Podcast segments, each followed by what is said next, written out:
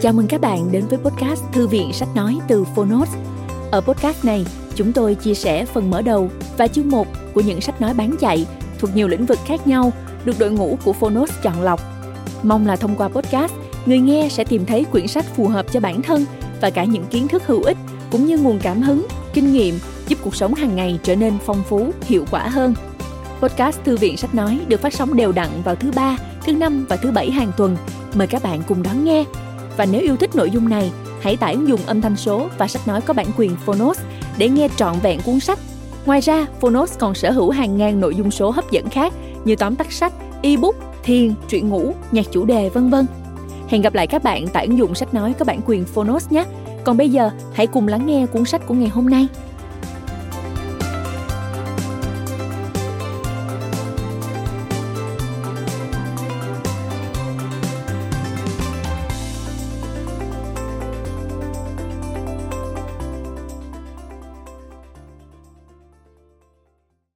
Bạn đang nghe từ Phonos.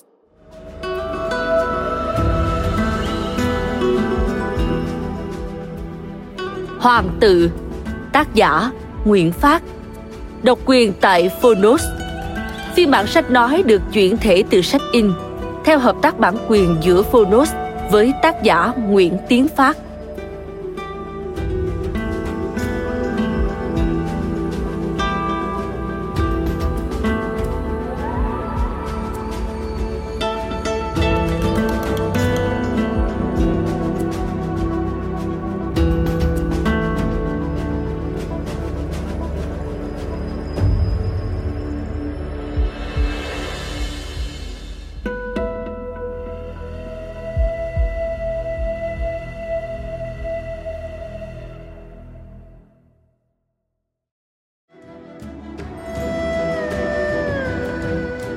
Chào bạn, tôi là Nguyễn Phát, tác giả của Hoàng tự. Bạn đang nghe giọng nói của chính tôi từ Phonos. Chắc hẳn rằng khi nghe tựa đề, nhiều bạn sẽ thắc mắc Hoàng tự là gì, quyển sách này nói về vấn đề gì. Nhưng tôi sẽ không vội giải đáp, bởi tôi cho rằng sau khi nghe xong, mỗi người với thế giới quan của mình sẽ có những dòng suy ngẫm về thời gian, không gian, vũ trụ, niềm tin cũng như cách thế giới này vận hành. Giống như trong phần lời tựa, hãy cứ để tôi kể lại câu chuyện này bằng hình dung của mình. Mong rằng bạn sẽ đón nhận nó với một góc nhìn thật mới mẻ. Cảm ơn phonos vì đã cùng tôi đưa phiên bản tiểu thuyết này đến với bạn. Chúc bạn nghe sách thật vui vẻ.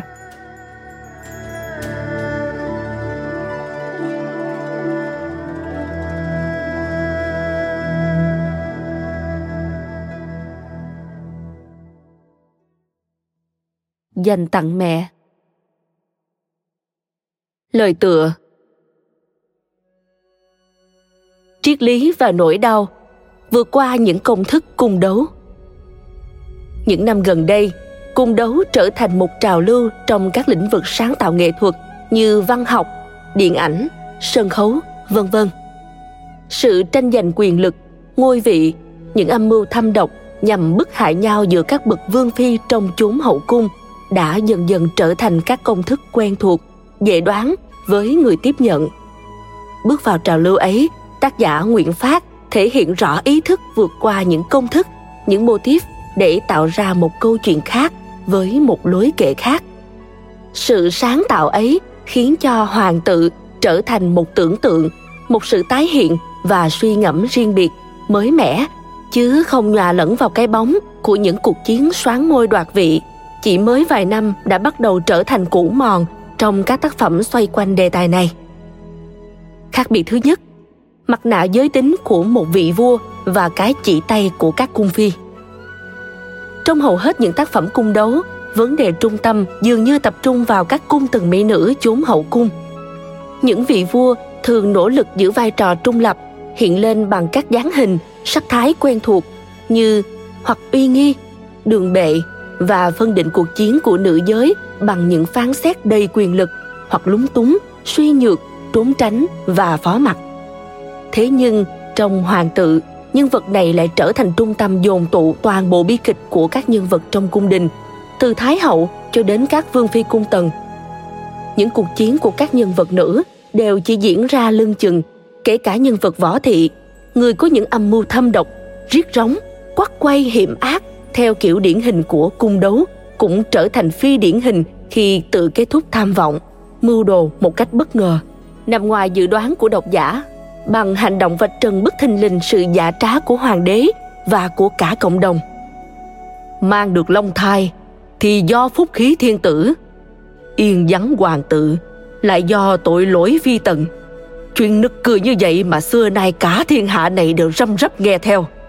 Đứa con này của ta rồi sẽ cười vào tất cả những thứ giả trá do chính các người dựng nên. Những người nữ không sát phạt nhau đến cùng, mà dừng lại đột ngột để cùng tố cáo gốc rễ. Tố cáo kẻ chủ mưu sau cùng trong mọi bi kịch của họ, đó chính là hoàng đế. Nhà vua vô sinh, bất lực hay nhà vua có xu hướng tính dục đồng giới, không thể ban ân sủng cho bất kỳ một cung thê nào để tất cả những người phụ nữ phải mang ngụy thai, hư thai tác giả gợi lên những khả thể khác nhau về năng lực và xu hướng tính dục của hoàng đế trong tình cảm quyến luyến đậm đà giữa người với trần tinh. Trong cái chỉ tay vạch tội hướng thẳng đến hoàng đế đầy uất ức, phẫn nộ của những vương phi khi họ lìa đời hay khi bị tống giam vào lãnh cung. Cuối cùng, hoàng tự chỉ là một hư ảnh huyễn hoặc mà cả hoàng cung rượt đuổi theo để đánh lừa nhau, rồi tự đánh lừa mình. Và rốt cục hoàng đế là ai? Hoàng tự không trả lời, vì vị đế vương ấy vẫn muôn đời đeo mặt nạ, đến tận lúc viết chỉ dụ cuối cùng để lại cho hậu thế. Khác biệt thứ hai, triết lý của cung đấu. Trong phần lớn các tác phẩm cung đấu, những người phụ nữ lao vào mưu toan hãm hại, dẫm đạp lẫn nhau để tranh giành chỗ đứng trong mắt các vị vua và chỗ ngồi bên cạnh ngai vàng họ là những người nữ hành động chỉ vì một động cơ, một mục tiêu, chính là quyền lực. Và lý lẽ của họ là cái phi lý lẽ, phi nhân tình. Thế nhưng ở đây nguyễn phát mang lại cho chúng ta những người đàn bà chốn hậu cung khác biệt. Những người đàn bà vô vi, không màng tranh giành quyền lực và địa vị, thậm chí bay lơ lửng phiêu diêu trong cõi riêng. Cõi tình với vẻ đẹp uyển chuyển, mềm mại, tinh tế của một nàng cung phi khác cõi thơ với những vần điệu thi ca bi thiết. Cõi mơ với giấc mộng mẫu tử để bù đắp những nỗi hoang vắng lạnh lẽo vì thiếu vắng tình thương của gia đình khi mọi người thân chỉ chăm chăm giấc mộng vương phi. Mỗi người nữ có một thế giới riêng, một mục tiêu riêng và một triết lý đời sống riêng tư, thậm chí đi ngược những khao khát quen thuộc, thông thường như giấc mộng hoàng tự kỳ lạ mà tuyệt đối thiêng liêng vô vị lợi của lý thị. Bấy lâu nay đã không được hưởng thứ tình cảm thuần khiết đó, thì bản thân nhất định phải tự tạo ra cho con cái mình. Nhưng giữa chốn hoàng phủ ư dù biết là khó, nhưng mình sẽ làm được. Mình sẽ mang thai bằng mọi giá, nhưng không phải để tìm kiếm địa vị. Con của mình sẽ không bao giờ là công cụ tranh sủng. Nàng bức giác đưa tay xuống bụng. Con sẽ chỉ là con của mẹ mà thôi sâu xa và đầy chấn động hơn, người nữ chọn phương cách cung đấu theo thói thường tình lại vì một lý lẽ, một triết lý khác thường. Bởi phụ nữ không có sự lựa chọn khi thiết chế xã hội luôn đẩy họ đến tình thế bi kịch và bị lệ thuộc vào nam giới. Những lời thoại của võ thị mang đậm ý thức nữ quyền. Ngươi sai rồi, hiển nhiên là ta có lựa chọn chứ. Nếu chọn ngô thái y, biết đâu giờ đây ta đã là một mệnh phụ phu nhân sống an nhàn ở kinh thành có thể lắm. Chỉ là ta không muốn. Phận nhi nữ, trước sau gì cũng phải phụ thuộc vào một gã đàn ông mà thôi. Được hắn ta si mê dài lâu, hiển nhiên sung sướng dạng phần. Nhưng một khi đã bị chán ghét ruồng rẫy, thì sẽ chịu phải số phận như chị ta. Chích tức chích tuổi yêu đương, si mê, tình ái. Tất cả chỉ là trò vui nhất thời thôi. Đã như vậy thì tại sao không chọn nhập cung, tận hưởng dinh sủng cho đã đời bản thân? Cùng lắm thì bị kẻ khác bất tử giữa nhung lụa. Chứ tuyệt nhiên không tự mình dìm chết bản thân trong nỗi kỳ vọng bất thành, vào một thứ gọi là tình yêu vĩnh cửu. Nếu đã trót sinh ra giữa dòng bủa dây của muôn vàng đau khổ, thì thứ ta có thể làm là tự chọn bi kịch cho chính mình. Nếu những người đàn bà lầm lạc vì dục vọng quyền thế, đến độ mù quáng, lao vào cuộc tranh giành thắng thua, cao thấp, thì chúng ta sẽ dễ dàng thấu suốt họ nhưng thế giới người nữ trong hoàng tự phức tạp và khác thường. Sự tự ý thức mang tính triết lý của họ khiến chúng ta suy ngẫm. Những suy ngẫm ấy thấm sâu, trầm ngâm và dài hơn vòng đời trong chốn lãnh cung, dài hơn một kiếp cung phi bạc mệnh, dài ra đến muôn kiếp đàn bà.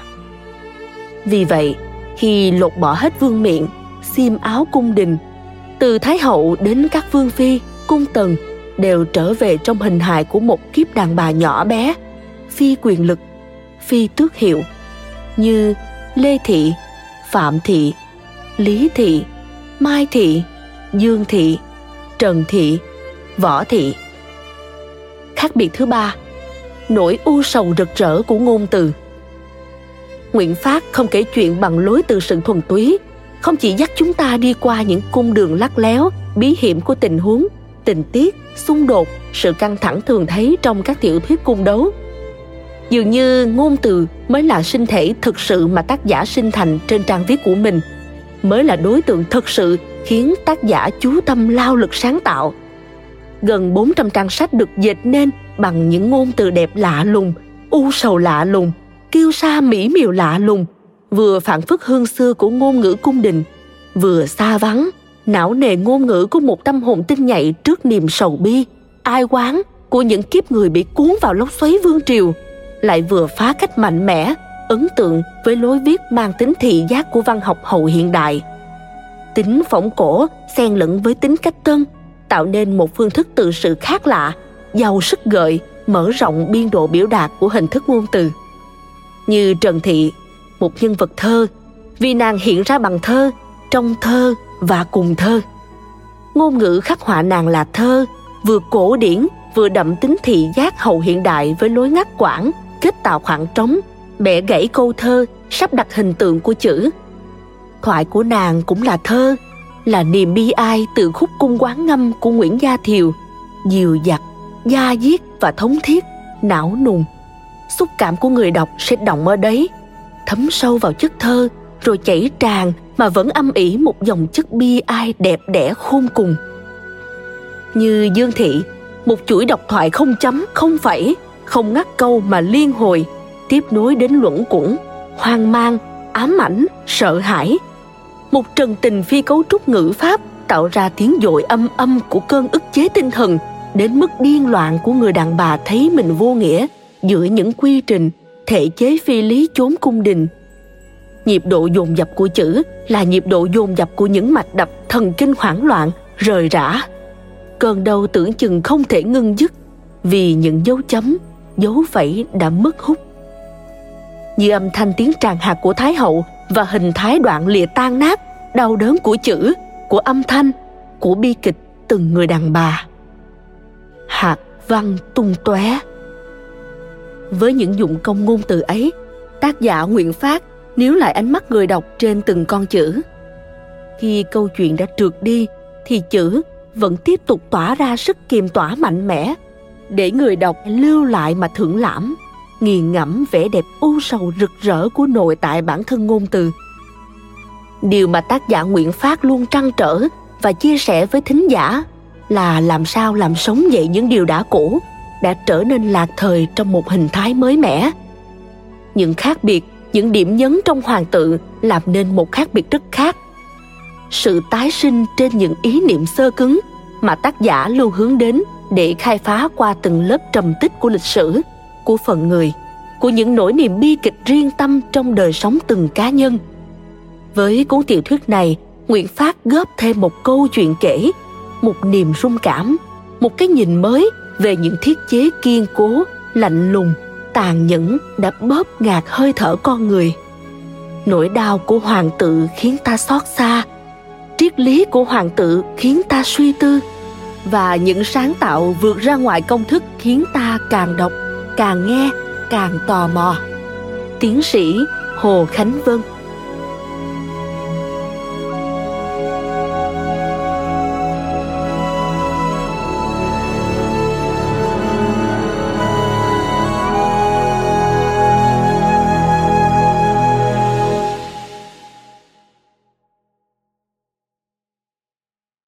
Khai từ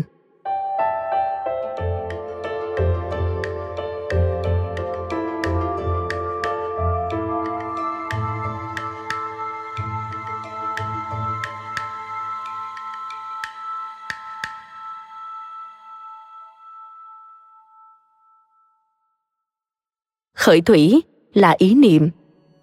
Bản thân tôi cũng là một ý niệm, không lớn, không nhỏ. Ý niệm không thể được đo lường bằng kích cỡ. Mọi ý niệm đều bình đẳng như ánh sáng của những hạt đom đóm, dập dìu, dịu dàng, cháy sáng. Ý niệm đến trước, sau đó nảy nở thành nhiều ý tưởng, rồi mới tới lời, từ, câu, ngôn ngữ, hành động đôi khi chúng còn có thể tương tạo, phái sinh, kết tụ thành một hệ thống lớn với xác tính rõ ràng cùng nhu cầu bức thiết được biểu hiện ra hành động, có thể được gọi là lý tưởng. Đây là ý niệm của tôi về ý niệm như là nguồn gốc của thế giới.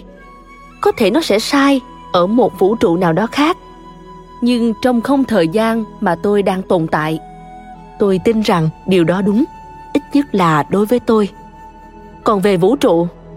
Hmm, tôi không biết trên đầu mình rốt cuộc có bao nhiêu thượng đế. Tôi đã từng dễu nhại chính mình bằng một trò đùa ý niệm gieo vào đầu một trong những thế giới mà tôi tạo ra. Đó là hình dung về một con rùa nằm lên trên một con rùa nằm lên trên một con rùa nằm lên trên một con rùa nằm lên trên một con rùa nằm lên trên một con rùa nằm lên trên một con rùa nằm lên trên một con rùa vốn cũng là một cách lý giải về cái gọi là vũ trụ vô cùng. Nhiều khi, ở một tầm nhìn nào đó lớn hơn, với một điểm nhìn rộng hơn cái tôi hiện có, biết đâu điều đó lại là sự thật. Vũ trụ vận hành hệt như vậy với hàng loạt các vị thượng đế lần lượt ngồi lên đầu nhau. Ý nghĩa này khiến tôi bật cười thành tiếng. Nếu bắt tôi phải tái dựng lần xuất hiện của ý niệm vừa rồi, tôi sẽ hình dung nó dưới dạng một cảnh kịch riêng kịch nghệ cũng là một ý niệm cổ xưa. Từ đó sản sinh ra hàng loạt những ý tưởng nghệ thuật lớn, được sáng tạo sau nhiều cơn mê sản tôi nhớ lắm những buổi cuồng loạn đó. Thôi cũng đành. Vấn đề là tôi sẽ kể lại chuyện này thông qua hình dung của chính tôi. Tầng mây bão dữ quần tụ, tiếng gầm thét kinh động đất trời, tiếng rú rền vang trên nền máu đổ thiên hoàng tức giận quăng tấu sớ xuống giữa sàn điện. Viên quản sự sợ hãi nhặt lên, rồi quỳ gối tấu trình. Viên quản sự run rẩy. Mong thiên hoàng bớt giận. Thiên hoàng thở dài. Đại loạn tái diễn. Ta cử anh hùng giáng thế, rồi kẻ đó đăng quyền tha quá. Hắn không tự thối tha đi, thì con cháu của hắn cũng vậy. Dần già rồi, ta chẳng thiết gì nữa lũ hạ phàm này. Viên quản sự ra chiều đắn đo. Hay là lần này người thử cách khác xem sao? Thiên hoàng khẽ lắc đầu, một tay xoa nhẹ thái dương. Nhiều lúc, ta chỉ muốn tung ra một trận đại hồng thủy thật hung tợn. Viên quản sự giật mình run rẩy, quỳ sụp, mong thiên hoàng suy xét. Thiên hoàng nhắm nghiền mắt. Người tiếp tục nghĩ một hồi lâu ngón trỏ tay phải vẫn không thôi ấn sâu vào thái dương ngày một mạnh. Từ chỗ lõm sâu dần trên da thịt thiên hoàng, chỉ ra một thứ vật chất nửa lỏng nửa khí, lơ lửng như làn khói, trầm nặng như dòng nước. Thứ vật chất này âm thầm chảy nhẹ xuống bàn tay cằn cỗi của vị vua già chúng thiên giới. Chất lỏng nhẹ phát sáng. Thiên hoàng khẽ giật mình, nhìn xuống bàn tay giờ đã phủ đầy thứ khí nước kỳ dị. Thiên hoàng thở dài. Cuộc đại biến trước, ta cự xuống một sinh thể vô hình, thay vì một vị anh hùng có da có thịt. Nhưng dường như, niềm tin không đủ sức cứu chuộc nhân thế khỏi cảnh lầm than. Hay ít nhất là, không phải lúc nào cũng hữu dụng. Hình hài niềm tin vẫn còn đó nhưng phép thần thông không đủ sức quyến rũ phạm nhân khi họ muốn làm nên phép màu của chính họ. Thiên hoàng giơ bàn tay đang phát sáng, về phía mặt trời đang chiếu thẳng vào chánh điện. Đoạn xăm soi thật kỹ, rồi điềm đạm tiếp lời. Thôi được rồi, nếu thứ niềm tin vào thượng đế đã trở nên cũ kỹ, thì ta cần một thứ niềm tin mới một thứ niềm tin mà cứu cánh không còn là thượng đế nữa, mà sẽ được thay bằng bản thân con người. Họ sẽ tin vào lý tưởng của chính mình. Vậy đây sẽ là thứ ta ban cho con người để chúng vượt thoát khỏi kiếp nạn lần này.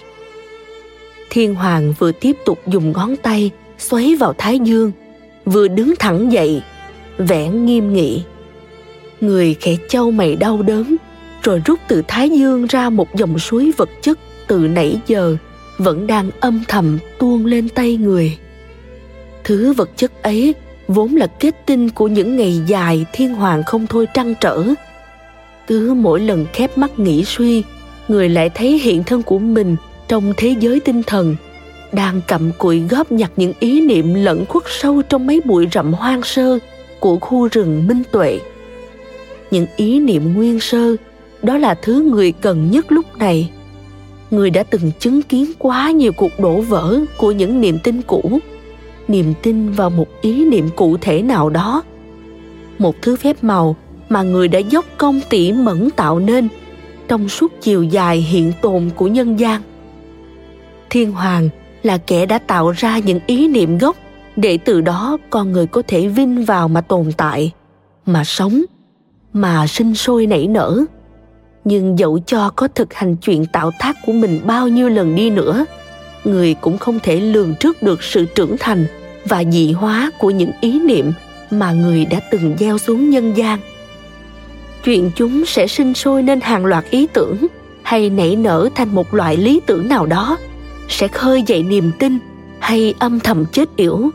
Người không bao giờ lường hết được. Vậy nên lần này giữa lúc cõi trần ai, lại một lần nữa gào thét giữa cơn biến loạn khủng hoảng khôn cùng. Thiên hoàng buộc phải thở dài mà đi lùng sục trong khu rừng của mình để tìm cho ra một ý niệm mới, một ứng cử viên đủ mạnh để có thể gắn kết đám người trần mắt thịt kia lại với nhau, hòng tái lập trật tự hạ giới. Giữa cái vô hạn của thời gian thiên giới, người hối hả cướp nhặt những tia sáng lân tinh mới mẻ của khu rừng những yếu tính riêng lẻ để rồi đem về bào chế tại miền sâu thẳm tinh thần. Đó là một quy trình dài và công phu.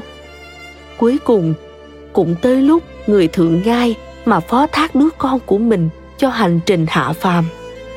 Đó là lúc ý niệm mới đã chín mùi và không thể chờ đợi lâu hơn được nữa.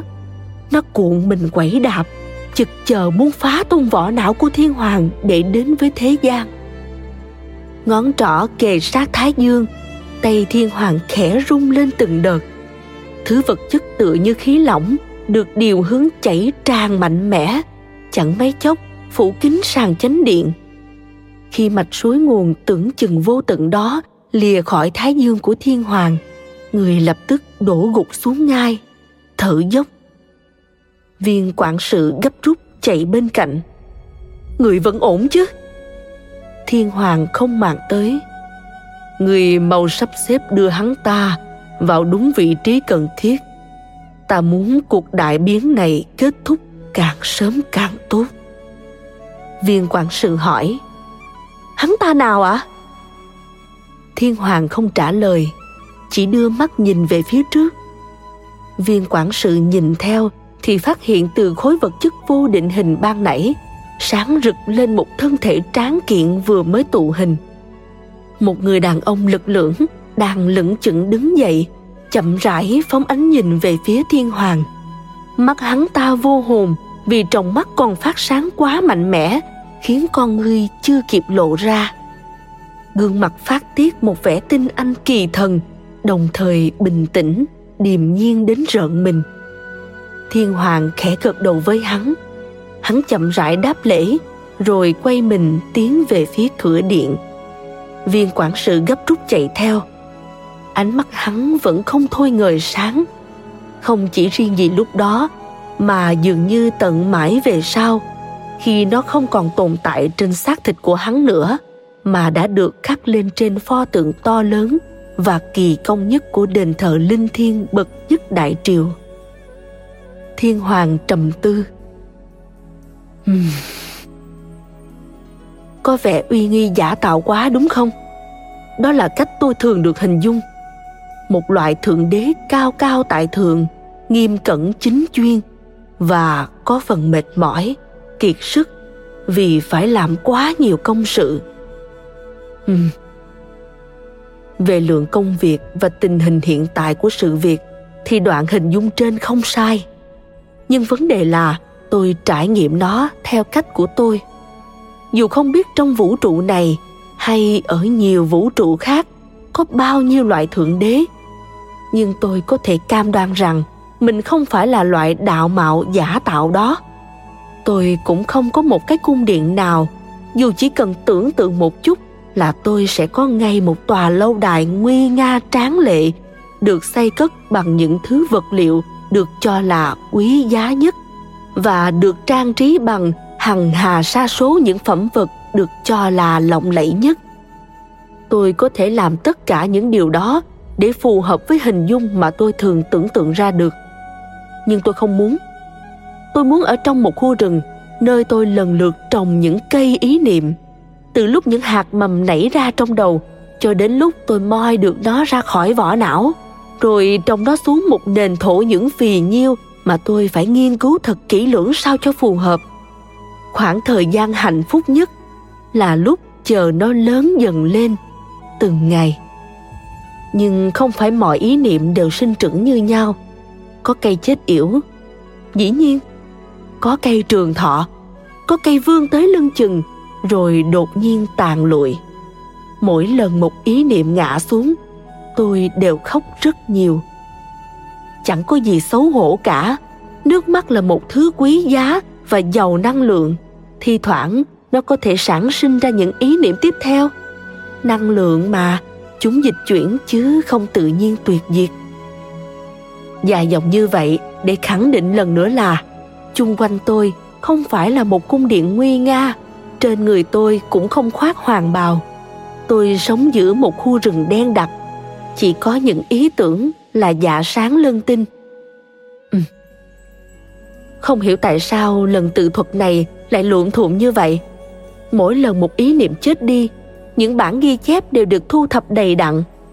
Lần này có vẻ như bản chép sẽ rất dài, vì suy cho cùng, đây cũng là một văn bản nhiều cảm xúc với sự mạo hiểm của bản thân tôi ở cuối cuộc hành trình. Đây là bản ghi chép về một ý niệm chết yểu kèm theo đó là sự khai sinh của một ý niệm mới. Ý niệm sinh ý niệm vốn là chuyện thường tình. Dù cho ý niệm sau có khác cách mấy so với thứ đã sinh ra nó, ý niệm không có hình hài cố định. Những hiện thân của nó chỉ là tạm thời. Để rồi sau đó, các hình dung này có thể trở thành những niệm vật đóng vai trò của riêng mình trong mạng lưới thân thể của ý niệm. Và thôi tôi sẽ bắt đầu với hình ảnh cuối cùng của trích đoạn kịch phía trên. Ngay chỗ có pho tượng kẻ tráng sĩ lực lưỡng với đôi mắt tinh anh rực sáng. Đại triều hiện giờ đang thờ cúng hình hài đó, như một niệm vật chứa đựng những điều linh thiêng nhất của đế chế. Cả một bầy người tin vào điều đó, bất chấp mọi thứ vì biểu tượng đó. Phải rồi, biểu tượng. Những biểu tượng có khi còn giàu ý nghĩa hơn chính đời sống và nguồn năng lượng phải tiêu tốn để duy trì sự linh thiêng của niệm vật đó khổng lồ đến nỗi sẵn sàng nghiền nát bất kỳ thứ gì cản đường nó.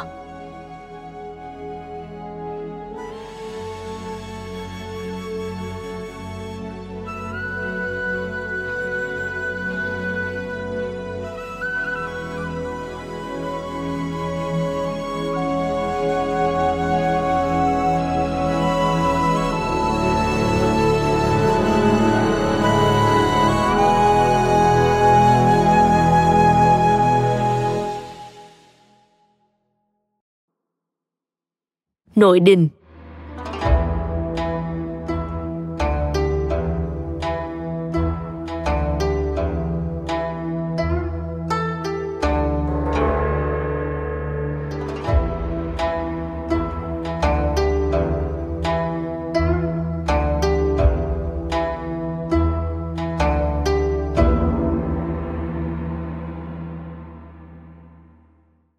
Điện Càng Thành là tư cung hoàng đế cung gia thọ là tư cung thái hậu. Tam cung. Cung khôn thái là nhất giai phi. Cung trường ninh là nhị giai phi. Cung thuận hy là tam giai phi. Lục viện. Viện đoan hòa là tứ giai tần. Viện đoan huy là ngũ giai tần. Viện đoan thuận là lục gia chiêu nghi. Viện đoan minh là thất giai tiệp dư. Viện đoan trang là bát giai quý nhân. Viện đoan trường là cửu giai mỹ nhân và thập giai tài nhân. Lê thị thân thể này không phải của bà. Nó thuộc về gia tộc bà, dòng dõi bà. Nó thuộc về tiên đế, hoàng đế đại triều. Đã từ lâu rồi, bà thấy điều đó không có gì sai. Bà đã qua giai đoạn liên tục kháng cự lại những ý niệm kiểu như vậy, chỉ để thỏa mãn cái tôi hay nghĩ mình độc lập và giá trị, hiện thân duy nhất trên cõi đời này. Bà là một phù thủy tài năng với những nước cờ sắc sảo trong cuộc tỷ thí nội đình điều đó lý giải tại sao bà tồn tại cho tới tận lúc ngồi được lên ngai vị cao cao tại thượng của hiện tại. Ngươi là một ả phù thủy. Ngươi có thể chưa thừa nhận, nhưng trước sau gì cũng không thể chối cãi được đâu. Đó là số phận. Lê thị thấy mình câu mày.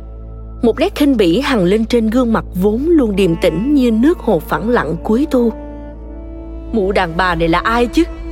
Ả à, nghĩ bản thân là cái thá gì mà dám phun ra mấy lời đó? Ta có thể không là gì cả. Thân xác ta rồi cũng sẽ mục ruỗng bên vệ đường. Nhưng ta từng là một kẻ có đủ tầm dốc để phun ra những lời này với ngươi. Đừng chỉ dựa trên thực tại mà cao ngạo phán xét kẻ khác. Sự trịch thượng ẩn sâu trong tâm can ngươi còn ghê gớm hơn những cơn chua ngoa ngoài mặt gấp nhiều lần. Rồi ngươi sẽ còn bay cao rất cao hãy tích lũy dần một ít khiêm tốn để đón đợi những thứ đang chờ người phía trước. Lê thị trừng mắt nhìn cái thân thể tàn tạ như một mớ bùi nhùi trước mặt mình. Mụ đàn bà kia tuyệt nhiên không mở miệng. Nhưng những lời vừa rồi rõ ràng đã rành mạch xuyên thấu thính giác. Lê thị vẫn nhìn mụ.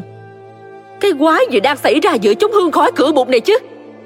Không quái gì gì đâu, là ta khai nhãn cho ngươi chút thôi ta ngứa ngáy trước thái độ của ngươi. Hừm. trước mắt là cả vinh quý lẫn bi kịch, nhưng ngươi lại quá phí thời giờ với cái tôi bản thân. Đám người u mê mờ mịt đều vậy, tự trầm trong vực xoáy do chính mình tạo ra. Tự nhiên khi không bị lôi vào một mớ hỗn độn, lê thị bực dọc dậm bước, vừa tính tiến lại gần hỏi mụ già quái gở cho ra đầu ra đũa thì tiếng gọi giật ngược từ phía sau lưng. Linh đan mới chạy tới vừa thở hì hục vừa thưa.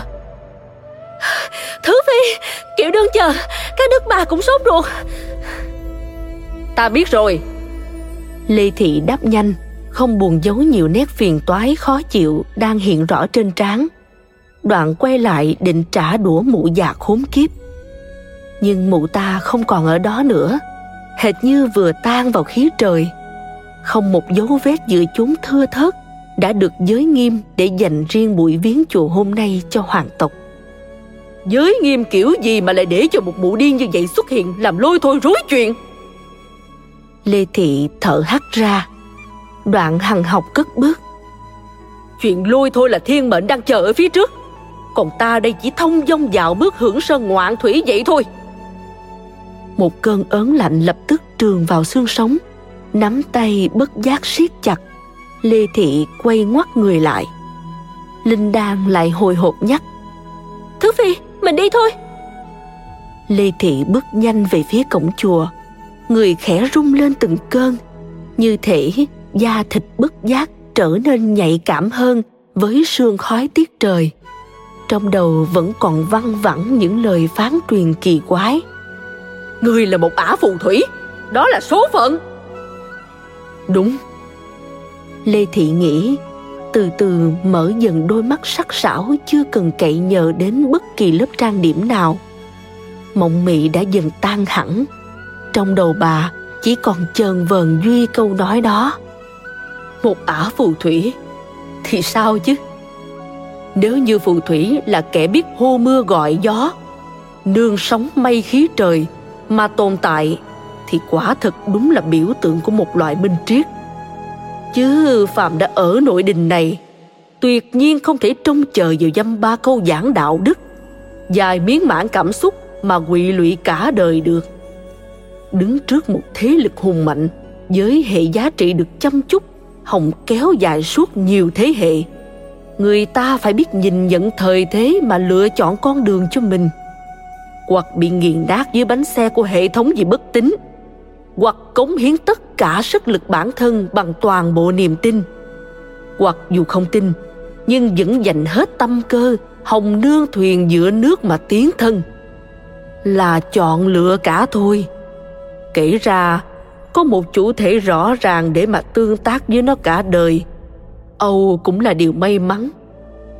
Ngươi là một ả phù thủy, đó là số phận phải. Định mệnh. Có thể gọi đại khái là vậy đã. Cho ta một thứ thần khí quỷ quyệt ngấm ngầm. Thì sao chứ? Há chẳng phải là một món quà lớn hay sao? Ta đã tự mình kiếm được biết bao nhiêu thứ từ nhãn giới tinh anh đó.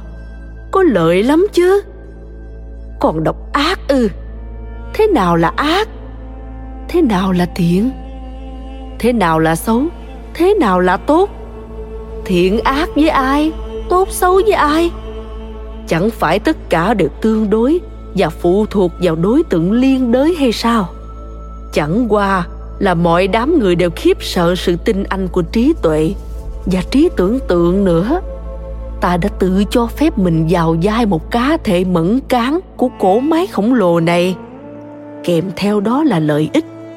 Hiển nhiên, để rồi từ đó hoạch định con đường cho mình. Có gì sai trái? Ngươi là một ả phù thủy đó là số phận. Lê thị nhớ lại cái ngày bản thân đứng trước gian buồn có màn che trướng rũ lộng lẫy của hoàng thái hậu.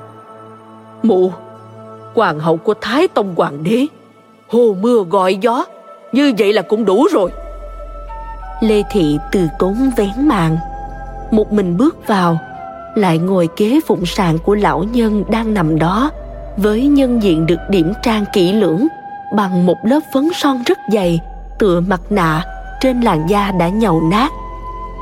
Nhớ ngày mụ cho gọi ta đến chính gian phòng này, nói rằng đã sắp sẵn cho ta một thế cờ. Và giữa hậu cung ngu muội bấy giờ, chỉ có ta là kẻ có thể chơi được nước đi đó cho mụ. Ta như mở cờ trong bụng ta những tưởng rằng bản thân sẽ run rẩy và sợ hãi khi cơ hội đến, và ta có dịp dấn thân vào những gián cờ lớn của đế triều. Nhưng khi chuyện thực sự xảy ra, ta lại không hề nao núng. Mụ ta từ tốn, ta biết ngươi có đủ tố chất. Chỉ cần một chút can đảm và táo bạo, kèm với một ít rủi ro, hiển nhiên, bao giờ cũng phải chừa phần rủi ro. Ta biết mụ rất tin anh ngặt một nỗi, mụ quên quan tưởng rằng bản thân có thể dễ dàng đi guốc trong bụng ta. Sai lầm. Lê thị lấy một ít hồng son, dậm lên lớp môi tái nhợt của người chết. Sự táo bạo có thừa trong ta. Một dáng chơi thoát tim. Tên hung đế kia cứ tưởng rằng đã dựng lên cho ta một màn kịch thịnh sủng dài lâu. Và mọi chuyện đã được sắp đặt đâu vào đấy gọn gàng, ngăn nắp. Hắn thề non hẹn biển những gì sẽ ghi vào di chiếu. Nhưng ta biết, người hắn luôn buộc phải nghe theo, là mụ đàn bà chết tiệt này. Khốn nạn thật, một mớ dây mơ rễ má chằng chịch hòng giới hạn quyền lực của nhau, để rồi cho ra đời một thằng bạo chúa, mắt mày bao giờ cũng chực chờ cuồng loạn. Đó là nghiệp chướng của những thứ mụ đã từng gây ra nguồn năng lượng phẫn uất bức bách trong não trạng của hắn đã tạo ra cái ác trên ngai vàng chung quy cũng không có gì lạ. Chỉ là hắn đểu dạ quá, cố tạo quá, gắn ra vẻ hung tợn để che giấu sự thỏa hiệp cùng bản chất hèn nhát cố hữu bên trong. Ta không ưa được.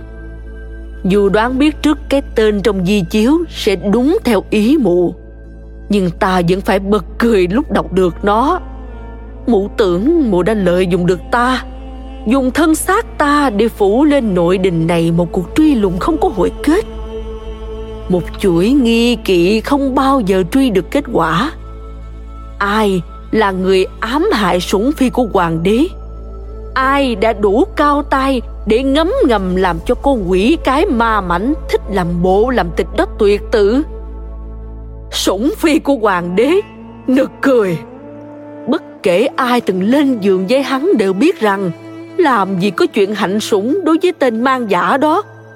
Tất cả những gì hắn có thể làm là cưỡng bức, chiếm đoạt, thanh trừng. Chỉ vậy thôi. Một thứ sản phẩm ác dị của triều đại này, gia mụ là một trong những thế lực chính góp phần tạo ra hắn mọi nghi kỵ sẽ đổ dồn về phía hoàng phi. Hiển nhiên, nhất giai phi bao giờ cũng là con cờ thí để hứng lấy thị phi.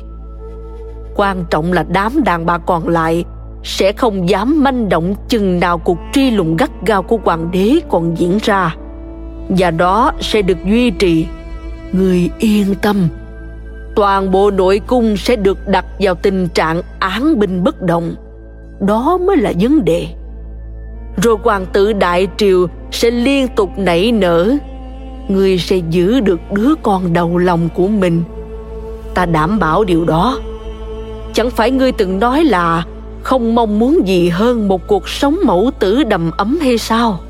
Ha, nếu đó là lời thật lòng, thì ngươi sẽ có được điều đó. Thậm chí ta sẽ sắp xếp cho ngươi thêm một dưỡng tử nữa để củng cố địa vị. Hai đứa con trai còn lo gì chuyện mẹ quý nhờ con, đúng không nào? Mụ mỉm cười với khóe môi xếch lên nửa dời một cách quái dị. Ta đọc trong nụ cười đó của mụ sự khinh bỉ cùng niềm thỏa mãn với thứ quyền lực gần như tuyệt đối của một người phụng sự cho hệ thống ngay từ những ngày đầu thành hình đó là thứ ta muốn. Ta khao khát. Ta không rõ rằng mụ có tin vào hệ thống hay không. Giờ thì chuyện đó cũng không còn quan trọng nữa. Nhưng ta thì không màng đến. Ta chỉ muốn lấy lại những thứ mà ta đã phải trả giá bằng chính thân xác mình để xứng đáng có được. Cơ thể này giờ đây chỉ toàn là những vết hằn do chính các người cày rạch nên lê thị tô xong đôi môi đỏ thẫm màu máu, thì vẽ thêm mày cho hoàng thái hậu. Đoạn từ tốn đứng dậy, lùi ra xa, nhìn mụ ta một hồi, rồi tiến lại gần. Tháo trăm cửu phụng trên đầu cái xác, cài lên tóc mình, rồi lại ngồi trước gương, điềm tĩnh ngắm nhìn. Tên đốn mặt kia giờ sắp thành tiên đế, chừng mươi canh giờ nữa thôi mụ đàn bà này rốt cuộc cũng đã thất bại trước khao khát sống tiếp một triều vua nữa. Phạm cái gì đã mục ruỗng hư hỏng thì nghiễm nhiên phải được thay thế. Điều gì đã không còn phù hợp thì phải được sửa đổi. Có như vậy thì cổ mái này mới tiếp tục vận hành trơn tru được. Tiếc là ta phải tiễn bà đi trước để đảm bảo mọi chuyện diễn ra không sai một ly thành ra ta không có diễm phúc chứng kiến được nét mặt thua cờ của bà. Tội nghiệp cho ta. Lê thị thôi ve phút dung mạo của mình trước gương. Thỏa mãn với thần sắc vẫn còn đượm vẻ nữ tính đoan trang, đúng thứ bản thân đang cần nhất lúc này. Lê thị đứng dậy, rời đi một mạch, bỏ lại cái xác đã được điểm trang vừa đúng lễ nghi chị duy đôi mắt vẫn đang mở trừng, không được ai vuốt cho yên nghỉ. Lê thị thấy mình bước vào gian phòng có long sàn tọa ngay giữa điện càn thành. Trên má vẫn còn hai hàng nước mắt lăn dài, cùng tiếng nấc liên hồi, hệt như lúc đương tạo vẽ lững thững thất thần, xin vào chầu hoàng đế lần cuối. Giữ nguyên trạng thái đó, lê thị bước lại nơi đang cất dấu hộp di chiếu thay bản gốc thành bản viết mới. Với thủ bút của hoàng đế, được mô phỏng một cách sắc sảo và chân thật. Sau khi kiểm tra nội dung kỹ lưỡng, rồi thuần thục tái niêm phong di chiếu, lê thị vẫn không thoát vai, đến quỳ dưới chân giường hoàng đế và bắt đầu nức nở. Nhất định không để triều đại này bị đánh đổ. Đó là tôn chỉ duy nhất, là mục đích cuối cùng của họ cứu cánh này được quán triệt sâu sắc trong tư tưởng và tâm linh của những con người tham gia vào guồng máy đại triều, cũng như chiếc bánh răng khổng lồ của gia đình dòng tộc hoàng gia. Họ là tất cả và làm tất cả để lý tưởng tối cao của tập thể được có cơ hội nối dài, hy vọng đến được ngày đơm hoa kết trái. Lê thị thấu hiểu điều đó ngay từ khi bà tự nguyện gắn mình vào một phần của họ. Bà trở thành một cánh tay, một ngón chân, một tiểu chi nối dài của cái cơ thể được gọi là đại triều. Lúc quyết định sẽ tham gia vào cuộc nhất thể đó, bà không dám chắc bản thân sẽ trở thành kẻ được chọn. Chỉ là bà không còn lựa chọn nào khác. Làm gì có chuyện quay đầu? Lắm kẻ nghĩ rằng ở vị trí được chọn này người ta rồi sẽ sống vinh hạnh đến cuối đời. Nhưng tất cả đã lầm lầm to. Ông trời luôn thích những cú lừa ngoạn mục. Bà luôn tin như vậy. Đúng là được chọn đó, nhưng được chọn cho điều gì? Hiển nhiên sẽ luôn bao gồm cả cái chết ngay trên giường ngủ. Nhưng điều tồi tệ hơn nữa là bà không bao giờ tưởng tượng được rằng cái gọi là thành quả cuối đời của mình trong cuộc đấu tranh với khả năng chết luôn song hành như hình với bóng đó lại là một cơn cuồng phong được gói ghém kỹ lưỡng và đặt ngay dưới gối, luôn chực chờ tới hồi nổ tung. Và ở giữa trận bão lớn sắp tới này là chính máu thịt của bà. Trái pháo ngồn ngộn dưới gối của bà là một câu chuyện buồn và bế tắc hệt như hầu hết những bí mật cần được che đậy. Con trai bà, sau bao nhiêu nỗ lực của bà, hồng đặt nó lên ngai, không thể sinh được bất cứ đứa con thừa tự nào. Đã 8 năm, kể từ ngày đăng cơ, dù tiếng xôn xao trong ngoài cũng chưa tới mức quá sức kiểm soát. Nhờ ơn vài vụ bê bối xuất hiện đúng lúc hiện giờ triều thần vẫn chưa xoáy mũi dùi vào giữa hai đùi thằng con trời đánh của bà. Nhưng sẽ sớm thôi. Ngày đêm, bà vẫn phải ôm cơn trằn trọc, mãi vẫn chưa tìm được nước cờ đào vẹn toàn. Thái hậu thở dài, nhìn bản thân trước gương, thấy trong đó nhân diện của một mụ đàn bà với gương mặt cứng rắn, khắc khổ. Nó không còn lưu lại được bất kỳ chút nữ tính nào thậm chí khi đem so với sắc diện, vốn cũng đã già cỗi của linh đan. Bà cảm thấy thời gian đang dần biến mình thành đàn ông. Một cuộc chuyển dịch kỳ dị. Tiên đế mà còn sống, chắc trông cũng không khác gì bà. Tới được bước đường này, có lẽ trong họ sẽ như được đúc ra từ cùng một khuôn. Cái khuôn của từng chặng đường mật thước được tính toán chi ly sinh ra là nhi nữ quý tộc. Bà tự mình dấn bước trở thành cung phi của nội đình này theo đúng công thức tồn tại khốc liệt. Cuộc sinh tồn đó sẽ không bao giờ chấm dứt và bà đang tiếp tục trở thành một điều gì đó khác nữa. Bà khẽ bật thành tiếng.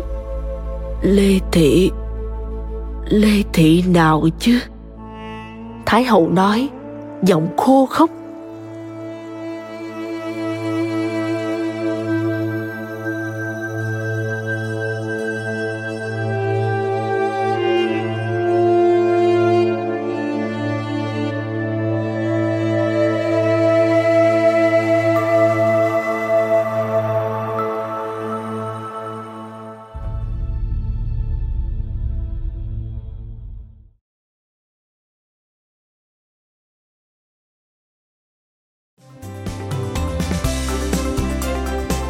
Cảm ơn các bạn đã lắng nghe podcast Thư viện Sách Nói.